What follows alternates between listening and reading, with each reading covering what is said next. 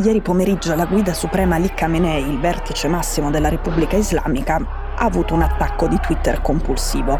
Otto tweet di fila.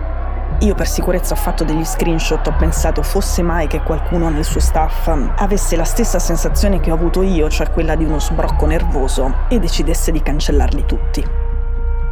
Cominciamo con il primo tweet. La morte di una giovane ragazza è stato un tragico incidente che ha intristito anche noi, ma la reazione normale non è creare insicurezza nel paese, non è bruciare il Corano, le moschee, le banche, le automobili e togliersi il velo. Queste non sono azioni normali, ma pianificate. Secondo tweet che spiega meglio cosa intende. Voglio dire che chiaramente la ribellione nelle strade in Iran è un piano disegnato negli Stati Uniti, insieme ai loro mercenari, al regime sionista e ad alcuni iraniani traditori che vivono all'estero. Ok, si va avanti dicendo che a Stati Uniti e Israele non importa nulla della morte di Massa Amini, ma agiscono solo di aver trovato un modo di fare un dispetto all'Iran. Non abbiamo tempo di leggere tutti i tweet che appunto sono abbastanza di questo tenore, ma a un certo punto Khamenei scrive La questione non è l'hijab, Qui è pieno di donne iraniane che non osservano la legge sull'hijab, il velo che lascia scoperto tutto il volto ma copre i capelli, di donne che non indossano bene l'hijab, eppure sono strenue sostenitrici della Repubblica Islamica. Ecco, questa, fatta da lui, è un'affermazione davvero interessante.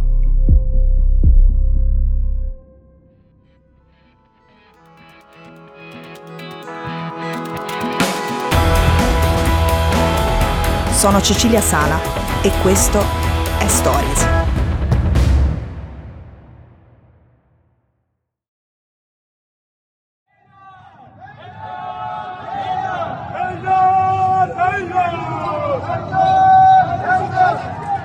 Le proteste in Iran non si sono fermate.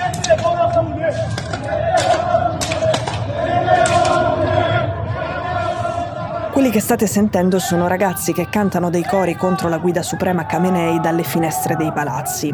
Poi le forze di sicurezza della Repubblica Islamica vanno a marchiare quei palazzi con un segno sulla parete vicino al citofono. Serve per ricordarsi che lì ci abitano dei dissidenti.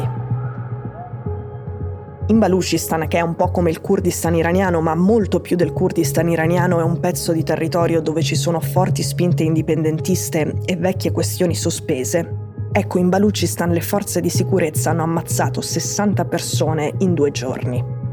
Una mia amica iraniana mi ha scritto che in Baluchistan i Pasdaran hanno anche assaltato una moschea. Di questo non ho altre conferme oltre al suo racconto, ma sarebbe uno scenario da fine del mondo per la Repubblica Islamica se i guardiani della rivoluzione islamica avessero assaltato una moschea.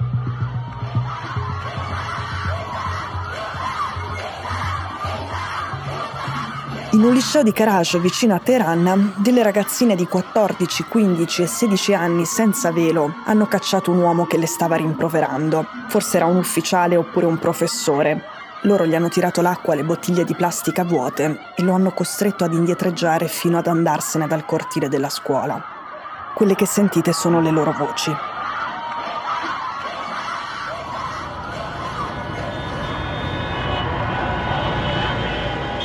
A un certo punto i Basigi e la polizia hanno assediato le studentesse, gli studenti e i professori all'Università Sharif di Teheran. Li hanno chiusi dentro e hanno accerchiato l'università, c'è stata un po' di guerriglia e poi chiunque uscisse da lì veniva picchiato e arrestato. Ora, la Sharif non è un posto qualsiasi, è un politecnico ed è tipo l'MIT di Boston, iraniano. Ovviamente non ha i mezzi dell'MIT, non ha i laboratori dell'MIT, ma ha dei corsi e degli insegnanti di altissimo valore e per farla breve chiunque esca da lì ha poi un posto di lavoro pagato benissimo, assicurato. Quando parli con gli iraniani ti dicono che la Sharif è il posto dei geni. L'Università Sharif ha un'altra caratteristica. Le ragazze sono più dei ragazzi. L'Iran infatti ha un primato. È il paese dove ci sono più donne che uomini a laurearsi nelle materie STEM scienze, tecnologia, ingegneria e matematica. Invece nel mondo il 65% dei laureati in materie STEM sono uomini e in Italia i maschi a laurearsi in materie STEM sono il 78% e le femmine il 22%. Prima che ci fossero le nuove sanzioni e le nuove regole decise dall'amministrazione di Donald Trump che rendono praticamente impossibile viaggiare dagli Stati Uniti all'Iran, durante un viaggio in Iran avevo conosciuto due ragazze, una che fa la dirigente in un gigante del petrolio texano e un'altra che è una dirigente di una delle società di informatica più famose al mondo. Entrambe si erano laureate da pochi anni alla Sharif e già guadagnavano centinaia di migliaia di dollari all'anno.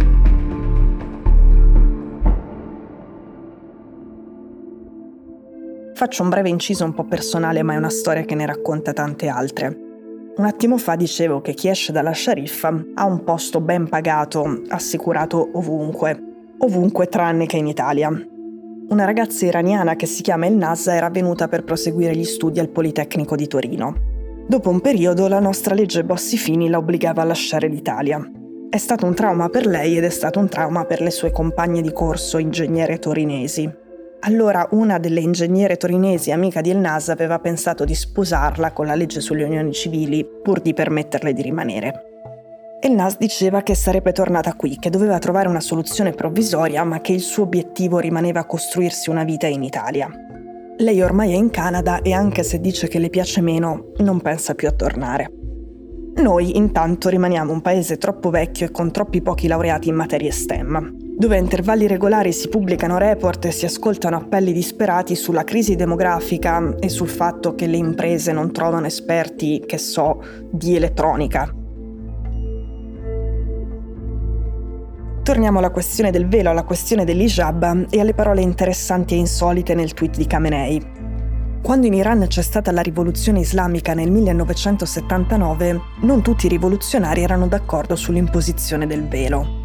Come dicevo nella prima puntata sulle proteste due settimane fa, anche esponenti del clero conservatore di Qom si sono scagliati contro la polizia religiosa dopo la morte di Massa Amini.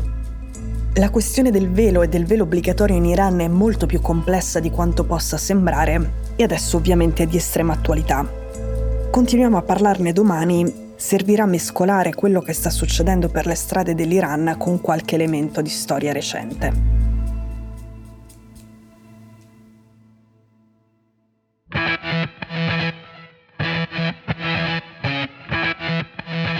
Stories è un podcast di Cecilia Sala prodotto da Cora Media.